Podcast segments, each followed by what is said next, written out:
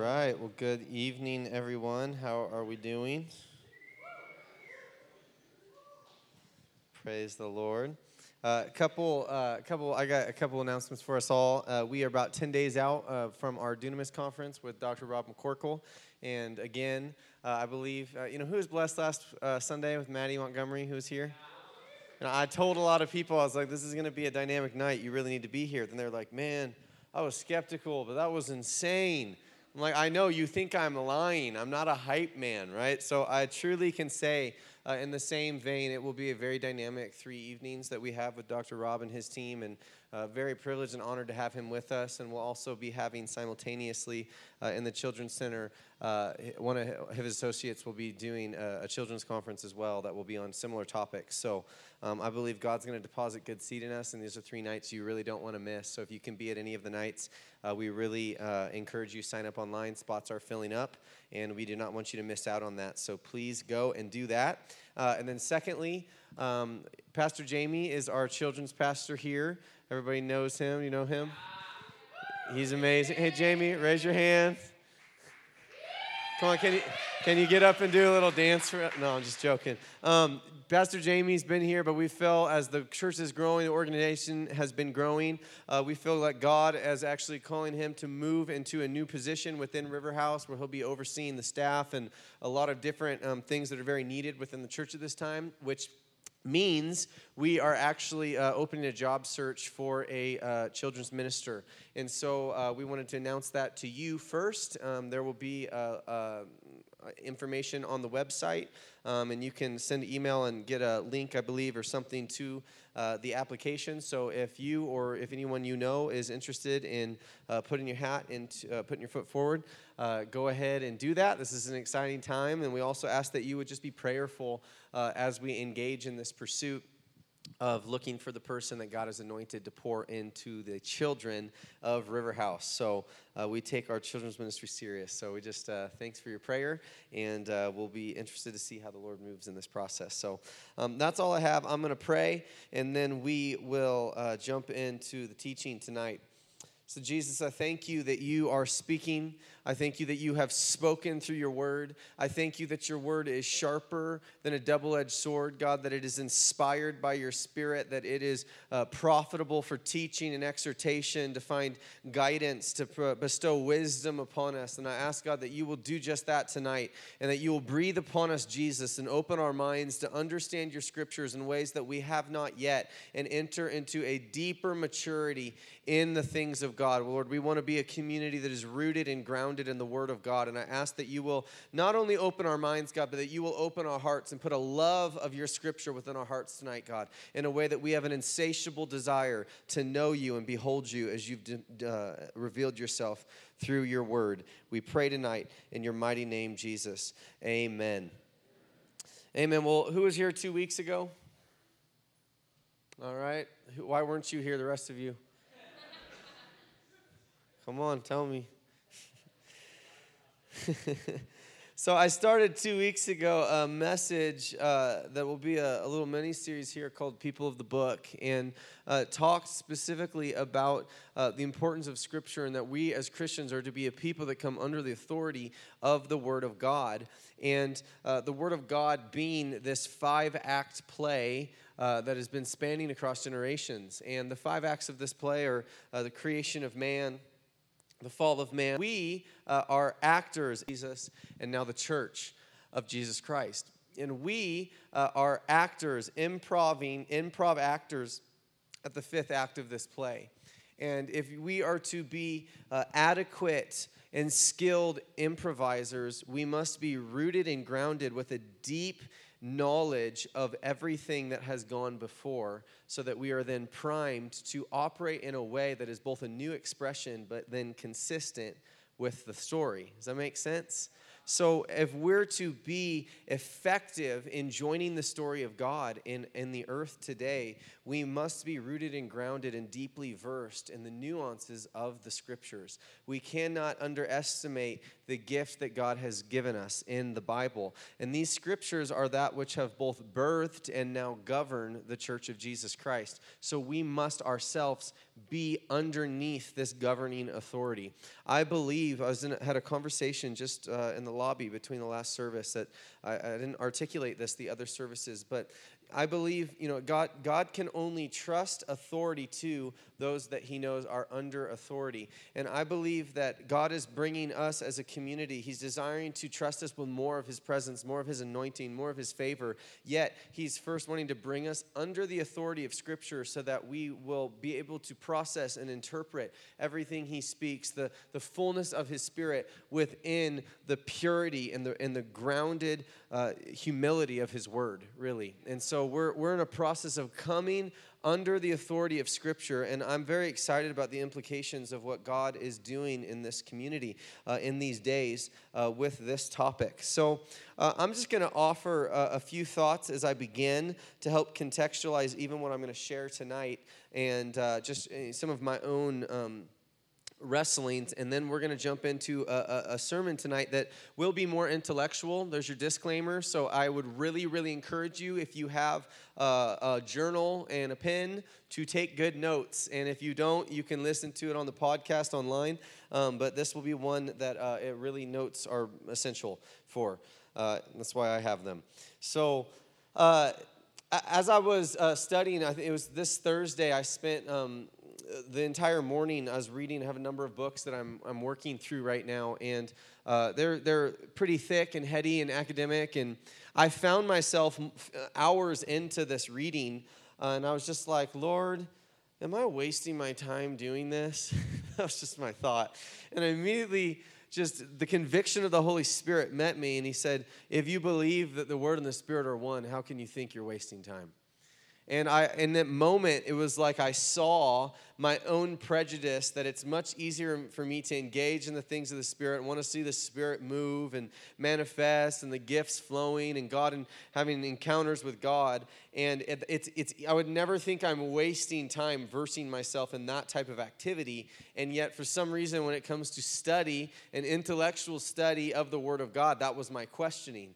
And I just feel this conviction strongly that we are not going to drift into being a word and spirit church right? There's there people for whatever reason that seems that it's it's there's a natural um, gravitation to one pool or the other. Is it more intellectual or more in, emotional? We're just different in how we're wired. But i believe that god is wanting to ground us and root us in the word of god to bring a union between how the spirit is moving in this community which is beautiful and i love the expressions of the holy spirit but also uh, grounding that now in the same that we have the same love and intense delight and pleasure in the Word of God that we do in the way the Spirit moves. Does that, does that resonate? So that's just my own conviction. I believe that you're not going to drift into that.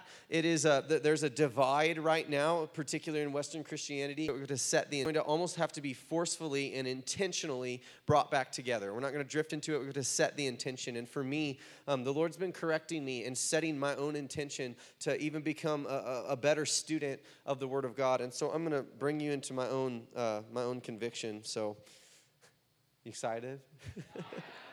you ready to be convicted tonight? No, that's not my goal. You guys got real somber there. So, I'm just going to encourage you, just comfort you. I'm going to coddle you. Just come up here close. You guys are tough right now. I think I'm funny. All right, so here's a, a few a few um, just these are these are a few freebies before I get started, and uh, I, I think they're important though. Uh, the first is that when we are approaching Scripture uh, to come and understand it and look at uh, the components and the dynamics of it, and I talked last week about how you know we're to, the the Bible is this incarnational uh, piece of art, really, where it's both divine, it's the eternal Word of God, and it's also human. It is spoken to a historical particularity, which is a fancy way of saying in a human context, with a human culture and a human specific, you know, there's a reason that it came out. And so it's the eternal Word of God, it's divinely inspired, and yet it has a human particularity, right? And we use this we use this word inspired. I want you to say that and say inspired. Now say inspired like you're inspired. No, I like that, right? So the scriptures are inspired. We say this a lot, and they are inspired by the Holy Spirit, right? So when we are coming uh, and studying the Word of God and studying the context in which it was given and, and the particulars of this Word and the different genres of Scripture, we are actually learning to become familiar with the Holy Spirit, right? Because the Holy Spirit has inspired the Word of God. And the Word of God is multifaceted, it's nuanced. There's poetry, there's narrative, there's epistle, there's gospel, there's all types of different books, which reveals that the Holy Spirit actually communicates uniquely with human beings. He's not a cookie cutter. He doesn't just do this certain single way. He speaks in a plethora of ways and he engages with humans uniquely in unique situations. And so when we are coming to the Word, we're not just coming to study it to get to know the book, we're getting to know the Holy Spirit who wrote the book through human beings. And we're getting to see, wow, I realize this is how you speak into that situation. This is how you speak there. This is how you speak there. And we're becoming versed in how the Holy Spirit communicates. So this is this is special. This is important. This is awesome, really. And the second thing that this may be the most important thing I say tonight is that the study of scripture is an act of worship. Right? It is an act of worship, which means the, the, the object, the, the, the, the motivation, the desire is, is focused on God, not on ourselves. Right? And I believe there's been an overemphasis particularly in evangelical Christianity, uh, around a devotional approach to the Word of God, right? Which is when I come to the scriptures hoping that God is going to speak to me, right? That's this good. We, we the, the Bible is a beautiful devotional tool, but devotional devotion reading the Bible devotionally is not bad, but it is far from complete right? And what we do is if that's the only way that I ever come to the scripture is to read it devotionally, hoping God's gonna speak to me personally and into my context, into my story, I'm actually developing a self centered way of reading the Bible that revolves around me.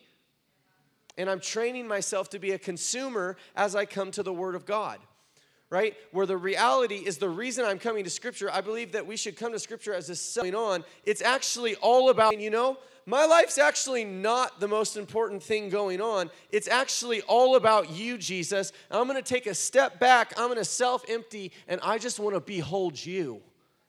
I just want to see your story. I just want to study and come into a knowledge of the holy. I just I just want to see the story that you've been writing across generations. I don't I don't necessarily need to come to consume for me me me. I'm actually coming to worship you so I can behold you and see how you move and the story that you're writing and the thing that you've been authoring and completing generation after generation after generation.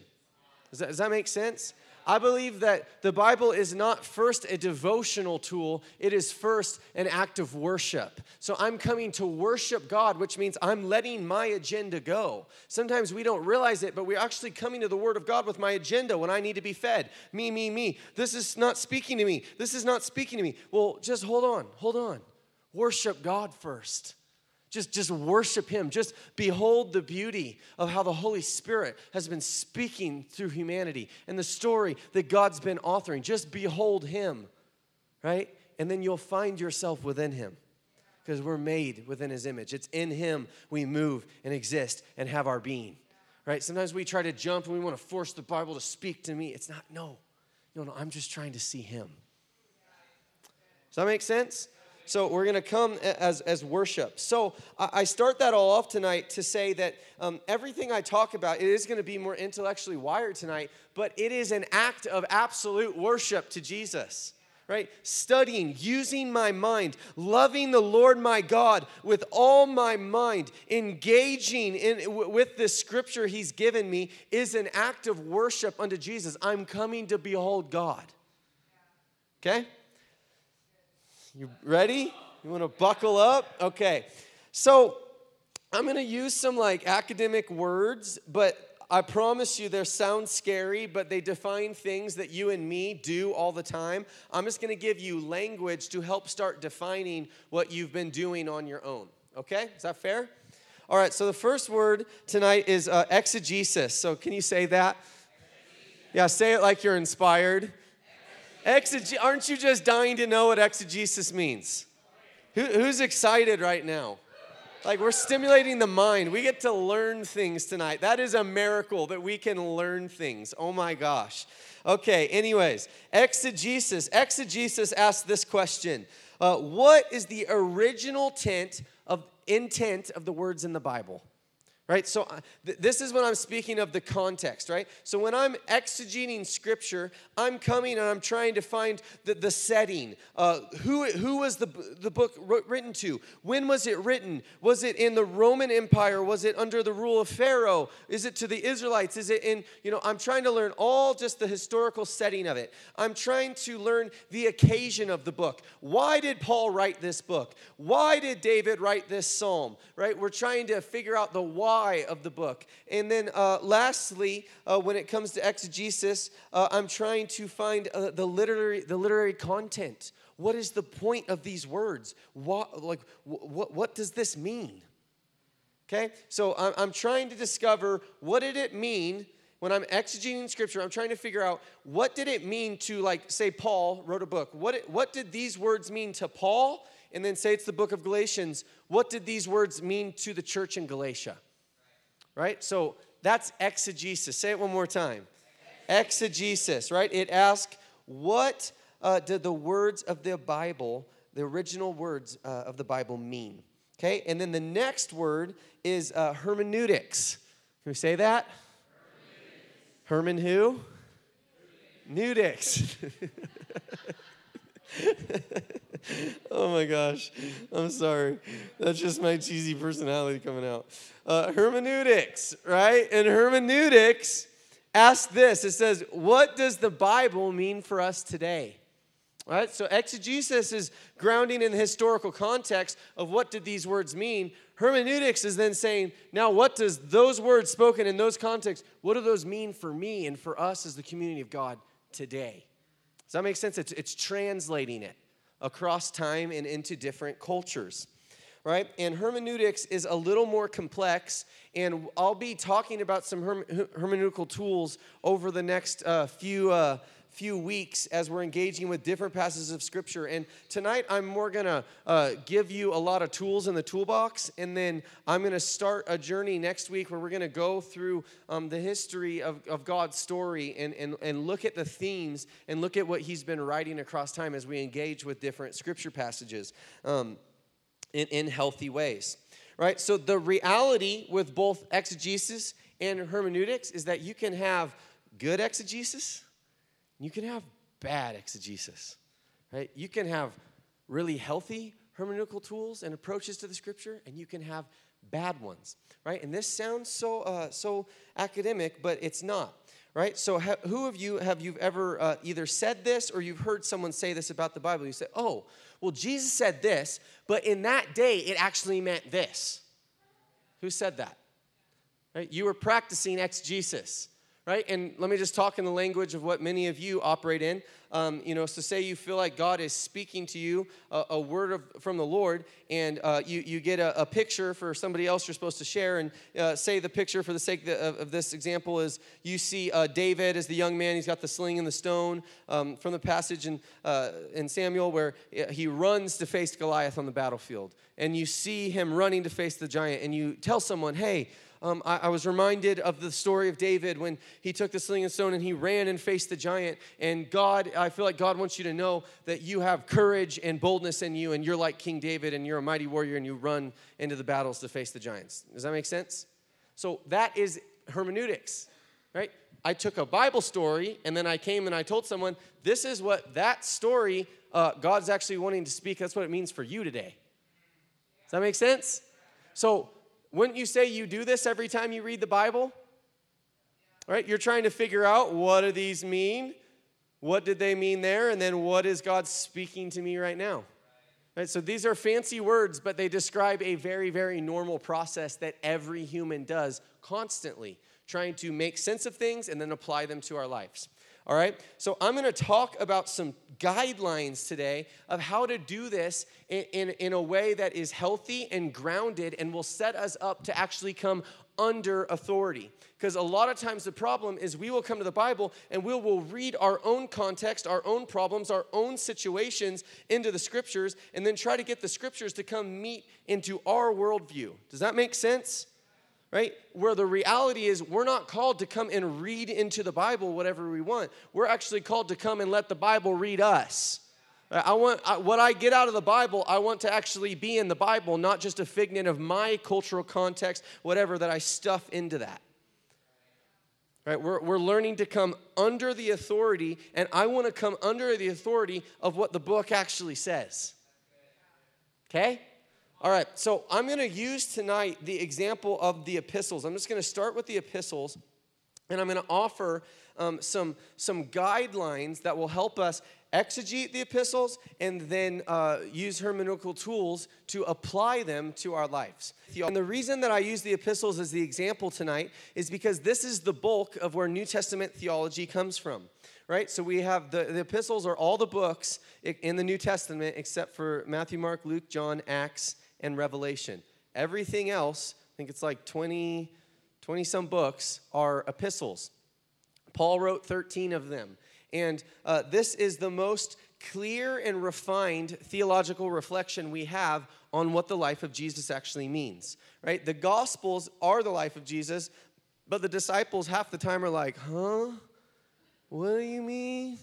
Can you say that one more time, Jesus? Right? They don't get it yet right? But the epistles are now on the other side of the cross, the other side of the resurrection. The Spirit has already fallen at Pentecost, and now they're reflecting on the implications of Jesus' life and what it means to be the church, right?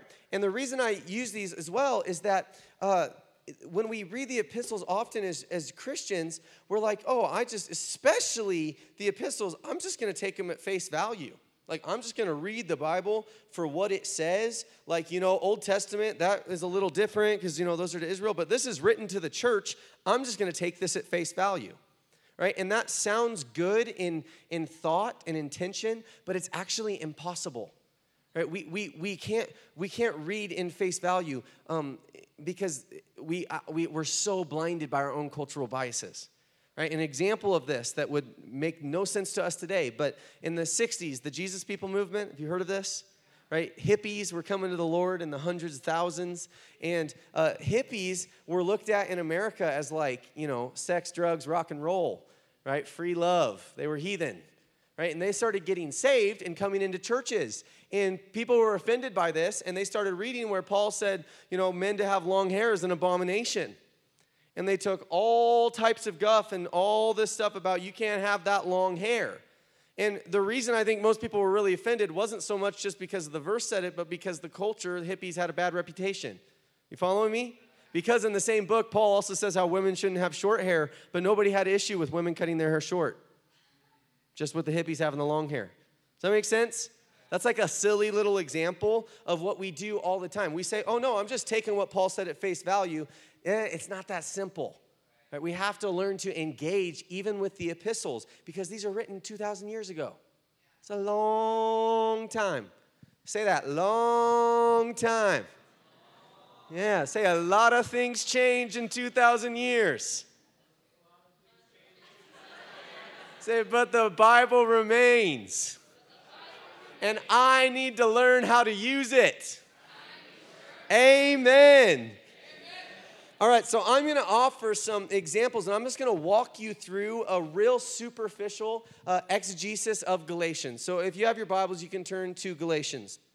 And I'm not going to read much of the scripture, um, but I do want to give one more plug is that if you do not have a study Bible, this would be a great tool over the next few weeks, especially and really um, whenever you come to study the Word of God. And this is my study Bible. I've got, I got this about uh, maybe five or six years ago now. And I, I it's not my everyday reader now, but I, I read it for a long time. And the beautiful thing is that these study Bibles have everything you need to do both exegesis and hermeneutics right at your fingertips right? You don't need to be a PhD. You don't need to have like a degree. You can do this uh, right, right at your hands um, if you can get a study Bible. If not, um, you can use commentary or a Bible encyclopedia to help you. All right?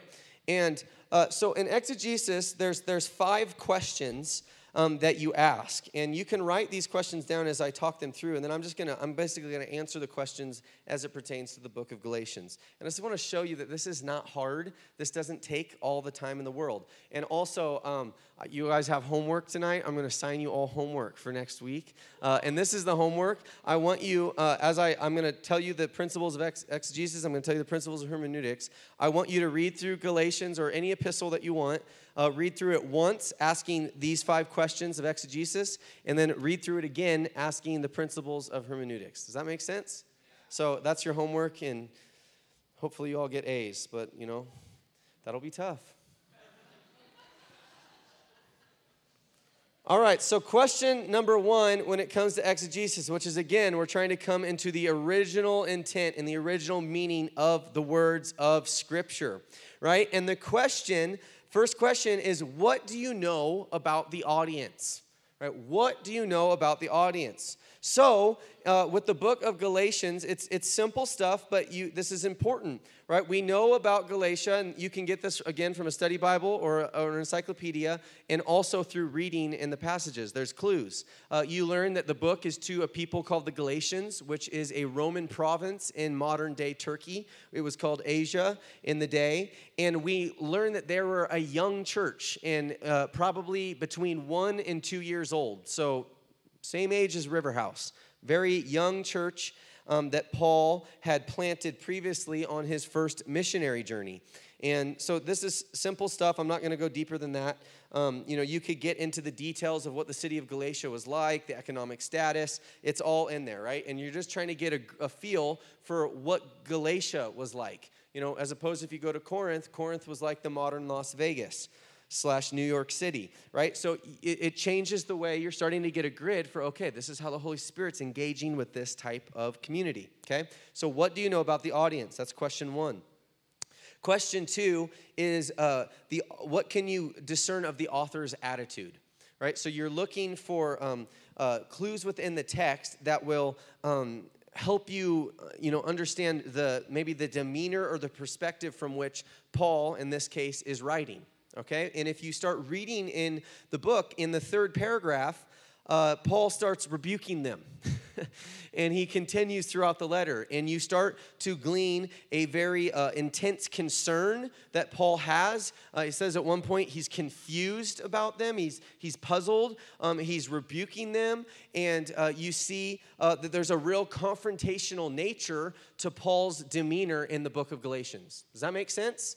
Right? So you see how that can be important information? Um, you know it's not it's like wow that doesn't sound very encouraging. Well that, that wasn't the point of this letter you know? That's what when we read all the books the same we're like man that's kind of different. You know so we're we're trying to understand paul's demeanor in this okay? So that's the second question the author's attitude right? The third are are there any specific details that reveal the occasion of the book? And what i mean by the occasion is why the book was written right? And you, as you're reading through Galatians, you can start to discern, oh, well, it sounds like there's some false teachers that they're trying to get people to circumcise themselves and do these things that are deserting the gospel and trying to, instead of deserting the things of the Spirit and start living by the works of the flesh and the law. And there's this dichotomy all throughout, and it becomes very evident that Paul is actually writing this letter to correct the Galatian church from this, uh, this teaching that was taking them out of the grace of God and into a works based Jewish type spirituality under the law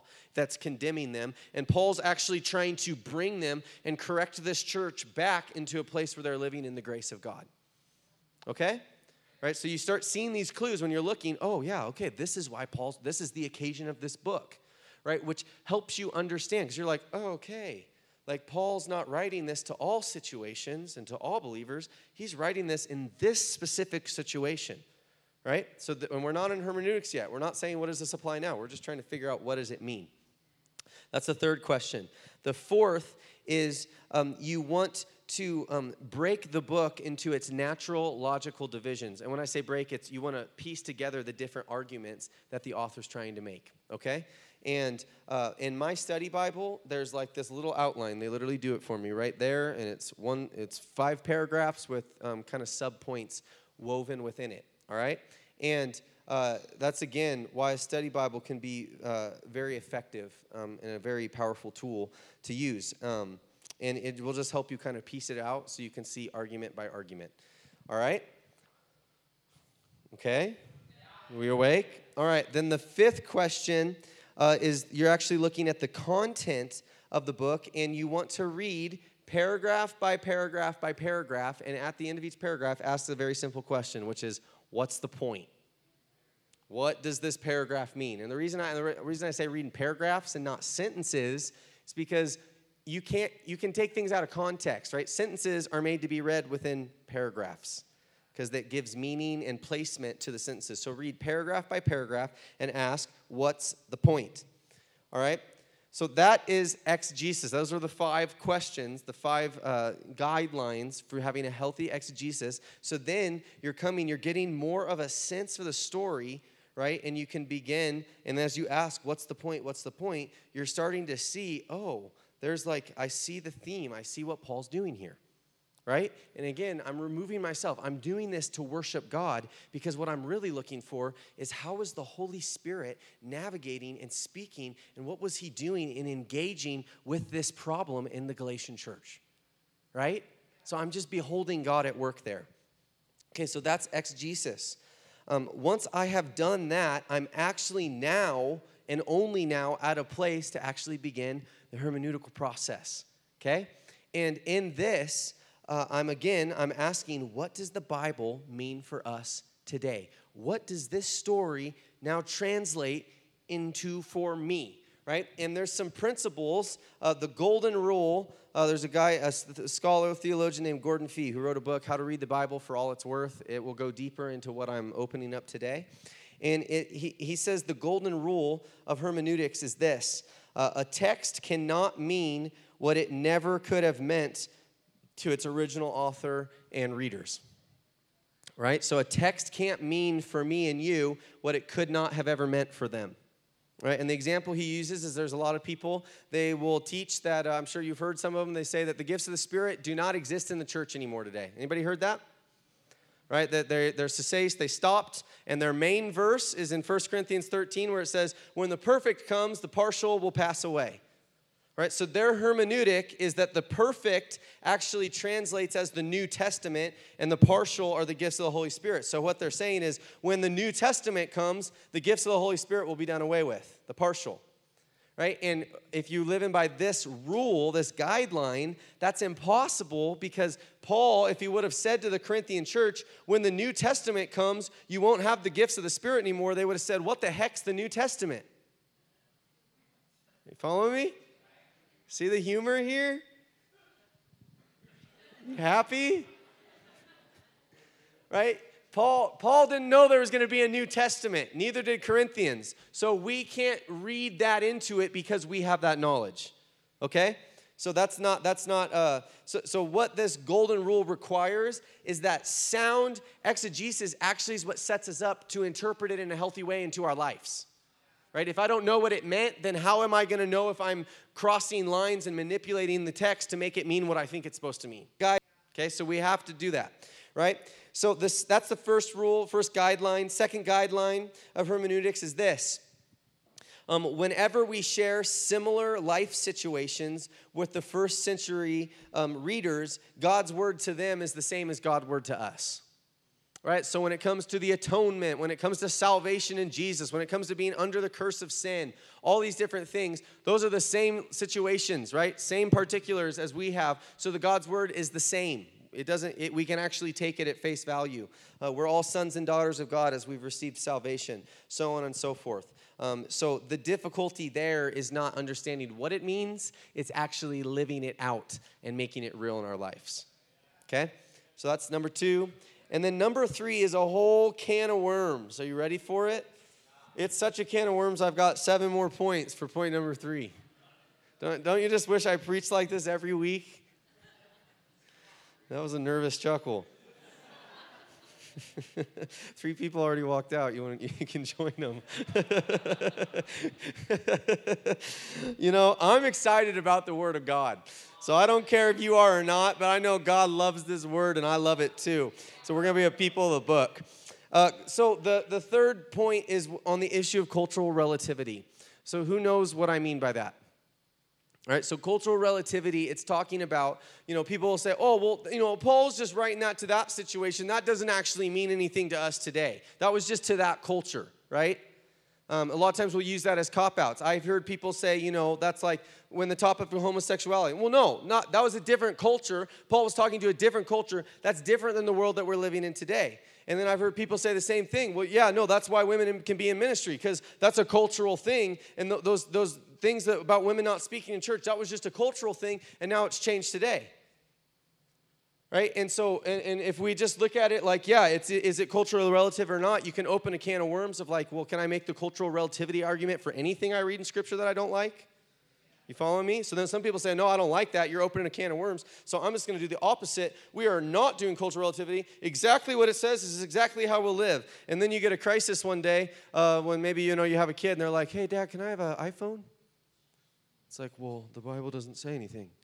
It's like, should I be in public school or private school? I don't know. right? Like, there's the, the point is, is a lot of things change in 2,000 years and we are living in a different day, a different age with different problems. And there are some things that we don't relate to. Like when Paul's talking about food sacrificed to idols. What are you supposed to do with that?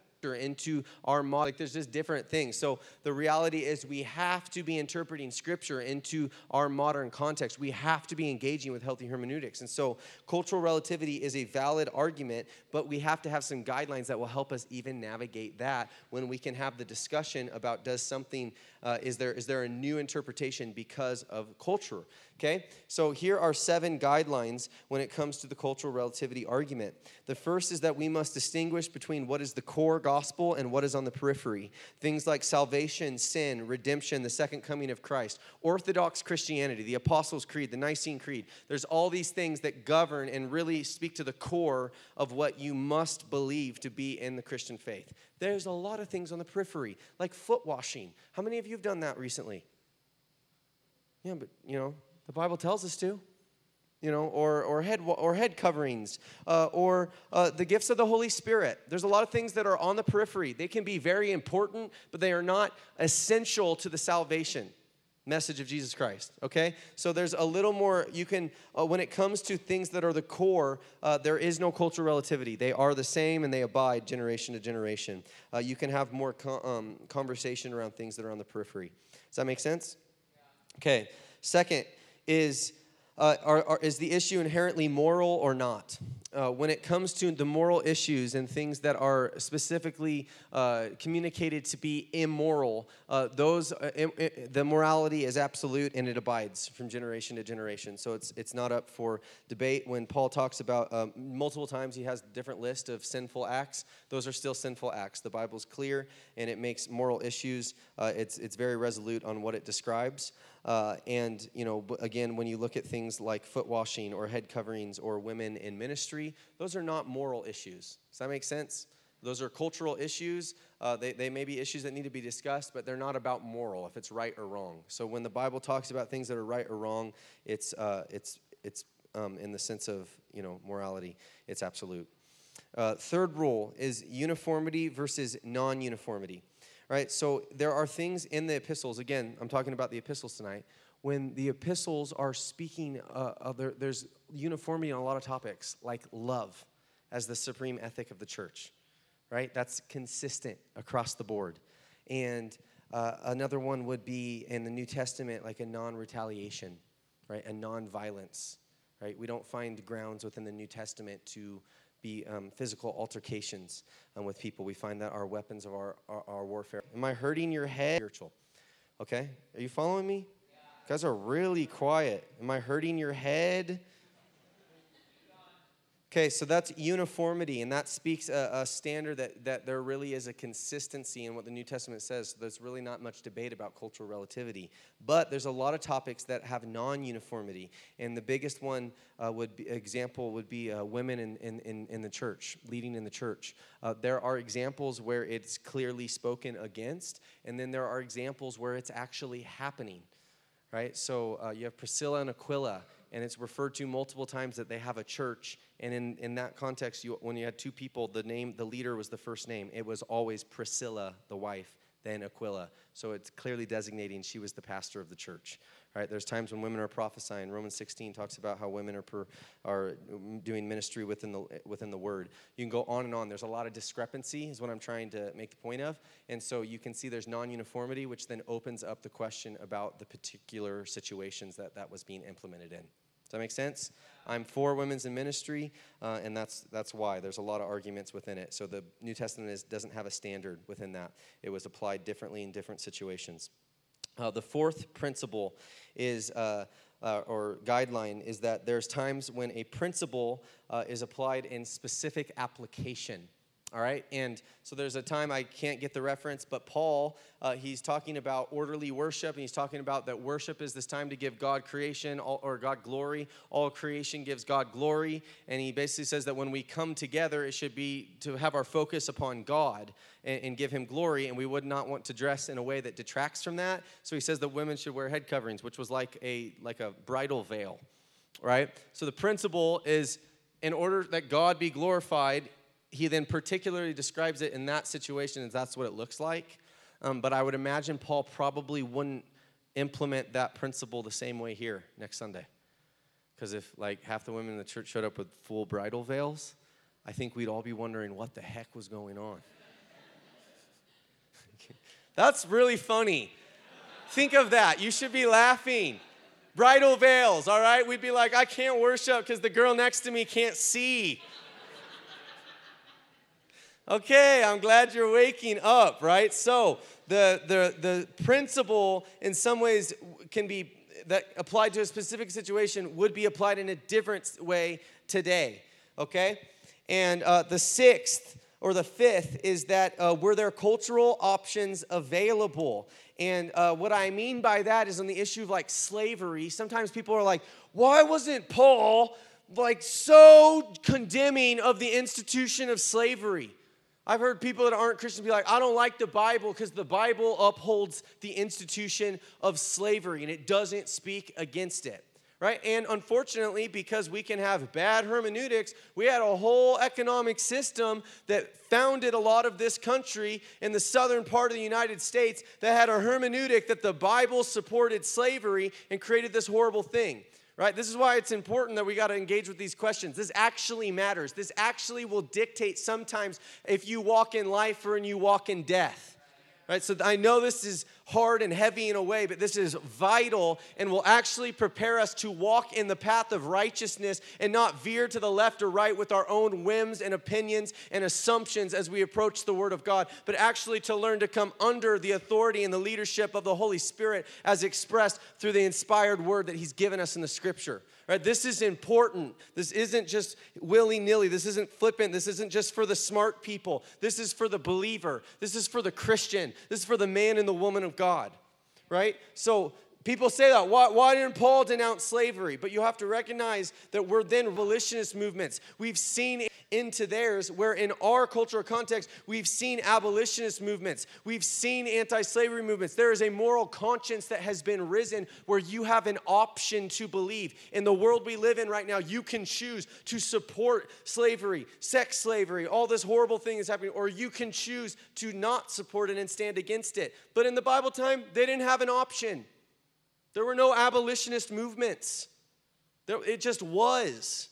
I'm not saying that's correct, but you have to then look and say, okay, Paul couldn't have just denounced it.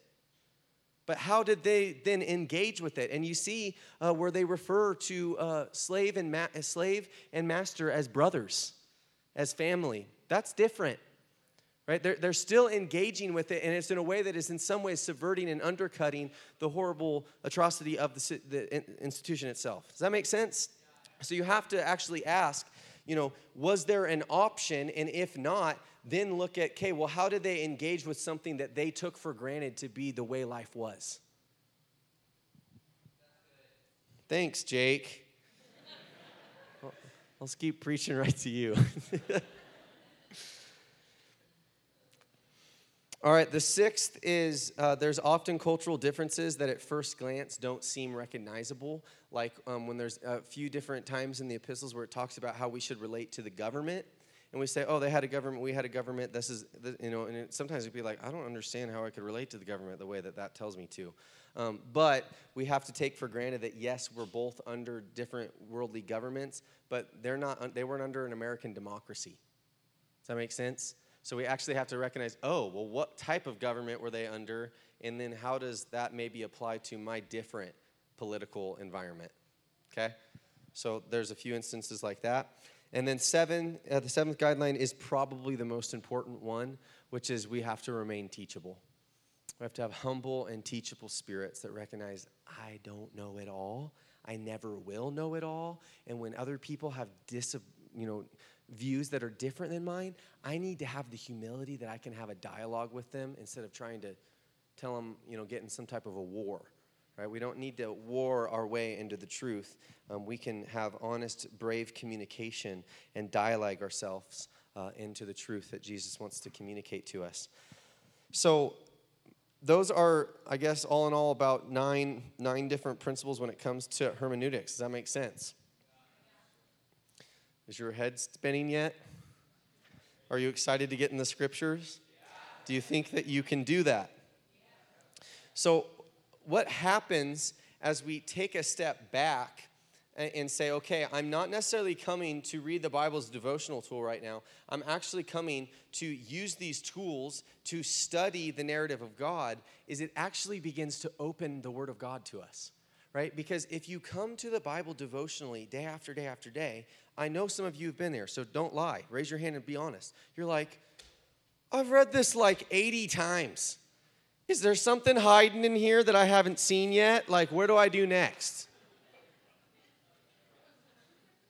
Okay, right? You kind of hit a dead end. It's not that it's bad, but you're just like, okay, I've read it. I'm seated with Christ in heavenly places. Yes. Yes, he's given me all spiritual wisdom and you know hidden. He's opened the eyes of my heart with wisdom and revelations. Like, gosh, I love Ephesians. I have no idea what it means though. okay? So, what happens devotional is beautiful, but when we take a step back, we study say, okay, I'm going to exegete the book of Ephesians. I'm going to read it, asking what the point. Then I'm going to I'm going to take these principles and I'm going to start asking these questions. How does this apply to my life? All of a sudden, we're getting a more thorough understanding of how the Spirit of God was speaking to Paul and navigating and engaging and what he was trying to communicate and why he was trying to communicate that. And we're like, wow, that's pretty awesome. And then guess what? Then you go back and you start reading devotionally and you're like, whoa, there's layers and there's a depth and there's this richness that I didn't see before. Right? And then, then I take a step back and I study and it's layer again. Then I come into devotional and it's like, ooh, more and more because I see the story of God, it's much more easy to find myself in that story. Does that make sense? So instead of I'm coming, I'm trying to figure out how does this fit into my story, no, no, no. I'm, I'm trying to study your story so that when I come, I'm trying to figure out how to get into yours. Right? Because his story is amazing. His story has grace, his story has life. All right? And, and we start um, really what this does is, and, and why I'm spending time on this is because I believe it's so significant, is that if we will come under the authority of Scripture, we're actually setting a safeguard. We're setting a barrier that will guide our lives so that we will not veer off into, in, into emotionalism and into these things that want to pull us aside and get us to go astray when we think we're following. Like deception is always out to get us. And I'm not like, oh, hey, there's a demon under every rock. Don't be afraid, you might be deceived, right? I'm not, don't live in a fear of deception. But I'm saying we have to be diligent to seek first his kingdom and seek and live in the truth. All right, and I'm just gonna read a paragraph here out of Galatians, and I'm gonna do a few like really hyperbolous stupid, horrible interpretations of this passage, but I think you'll get my point, right? And if nothing else, just laugh. It'll make me feel better. so this is Galatians 1, this is the third paragraph, verse 6. Paul says, I'm astonished that you're so quickly deserting him who called you in the grace of Christ and are turning to a different gospel. Not that there's another one, but there are some who trouble you and want to distort the gospel of Christ. But even if we or an angel from heaven should preach to you a gospel contrary to the one we preach to you, let him be accursed. As we have said before, so now I say again if anyone is preaching to you a gospel contrary to the one you received, let him be accursed. All right. So, say, uh, you know, I had a conversation with somebody and, you know, they shared things with me that are just totally outside of my grid theologically. I've never heard anything like that. I don't even know what you're talking about, and it's kind of disturbing me. And I come to the scripture and I'm disturbed, and I'm like, oh my gosh, I know exactly what Paul's talking about. this man is preaching a gospel contrary to the one I've received. He needs to be cursed. Right? Now I'm feeling justified by the word of God that I'm cursing this man. And, and maybe he needs to be, but most likely he doesn't need to be.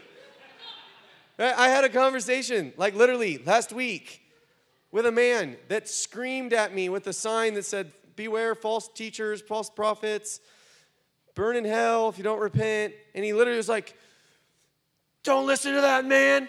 He's been on a stage with a Roman priest and has defiled himself with the Roman cult, the Roman Catholic cult. I was like, you, I was like, dude, you just stood here on a street corner and denounced a billion people as being a part of a cult. One billion people. That's the size of the Catholic Church. That's like more than 10% of the world in one fell swoop with his megaphone. okay? A lot of times that comes from a elongated theological feel justified building on really crappy hermeneutics. Right? It's like, well, where do you feel justified in being able to do that? Well, I read Paul's letter in Galatians. Said it right there. okay. So then, you know, I've, I've, I've had people tell me this before. I get it because it's, it's different, but you know how, like, sometimes people like, I see an angel. I'm like, man, you are way more spiritual than I am. I do not. They're like, hey, there's an angel over there. I'm like, I don't know.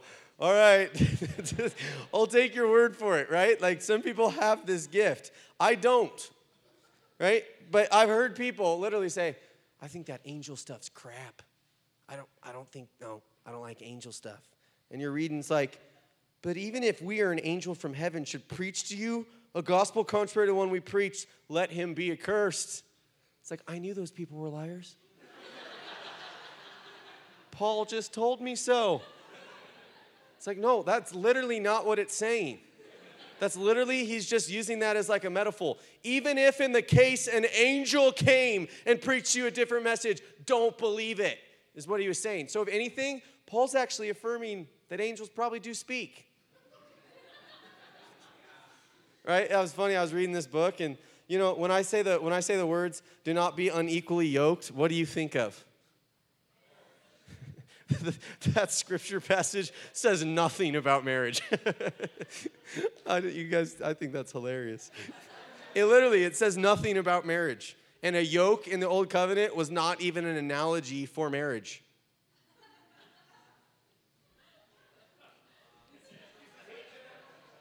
Right? So all I'm saying is uh, we, we oftentimes just kind of, that, that probably originated from, that's more of a modern term of thinking of like being yoked with another person. And we, we, uh, we, uh, we make our own hermeneutic of that's what that means. And, and, it's probably a good, it's an okay principle, so I'm not saying it's untrue, but I'm just saying uh, we have work to do in learning what does the Bible say to me, right? And what does the Bible not just say to me, but what does the Bible say to us? Right? And, and like I said, I believe we're on this beautiful journey of discovery where the nuances and the beauty of the Holy Spirit is going to be revealed to how He's communicated through the Word of God. And we're going to see with wonder and fresh perspective and new eyes this beautiful saga that God has been writing across generations. And I'm going to jump back next week. We're going to I'm going to talk about some different weave our way through this beautiful story that God's written. And I'm going to I'm going to talk about some different ways that we engage with the different genres of scripture and how we read things. So tonight I'm talking about the epistles, and next week we'll be looking more narrative. And these are all beauty, beautiful, and have rich meaning. And we're gonna learn it, and we're gonna be a people of the book, and we're gonna be so rooted and grounded in the scripture, right? We're gonna be underneath the scripture. And what happens with any experience that we have, right? Which I love seeking experience. I love experiencing the Holy Spirit. I want us to experience the Holy Spirit in so much power that we don't even know what to do with ourselves. But I believe that God will not entrust the depths and the fullness of His Spirit to people that have not come under the authority of the Word of God. And I believe there are actually things held up in heaven that God cannot release because we're partially under the Scripture. We know the Scripture. We've, we've we've read the scripture, but we have not come under the full authority of the scripture, which means that when we experience the Holy Spirit, when we experience God, we will always interpret that experience according to our knowledge of the Bible. And if we do not have a grounded and rooted and pure knowledge of the scriptures and how to relate to them, our interpretations will be bent towards our own inclinations, which means we will manipulate them to serve our own agendas. And if you say, oh, you're just doing this to make me, no, I'm not guilting anybody. This is church history. Study it. People get these revelations and then they veer and create their own thing.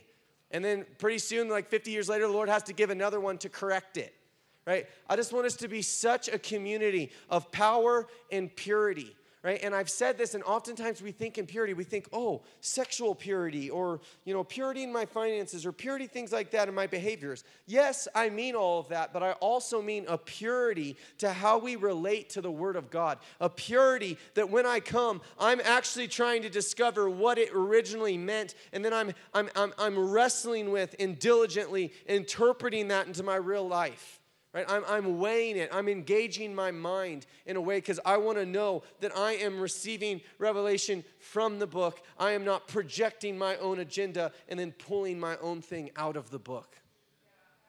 Right? Are you excited? Isn't this fun?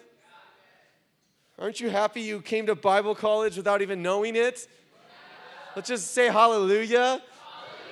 say god give me credit somewhere all right, well, stand up. I'm just going to pray for us, and then we'll close with some time of ministry. But Jesus, I just thank you, God, that you are uh, releasing grace upon uh, this community to be a people of the book. God, I thank you, Jesus, that you are breathing upon us, that you are opening our minds to understand the scripture. And I ask, God, that you will also breathe upon our hearts and again, just intensify the deep love and appreciation and value that we have in our in, in affection that we have for the Word of God. I thank you, Lord, that you are discipling us to come under your authority, to wrestle with your Scripture, and allow it to read us, allow it to shape us, allow it to mold us, and not the opposite, God. We do not want our hands touching the Holy of Holies. We do not want to be uh, abusing your Word, God. We want to be so surrendered and open handed and molded and, and, and, and, and crafted as you see fit, God. So I thank you for for what you're doing. I thank you for this story that you are writing. And I thank you, God, that you are poising us, that you're bringing us into position to be improv actors, God, that can beautifully demonstrate your heart in fresh expression that is faithful to the faith that was once and for all handed down to the saints. We love you, Jesus. We honor you tonight. Pray. And we say yes, God, to this mandate to be a people of the book. In your mighty name we pray. Amen.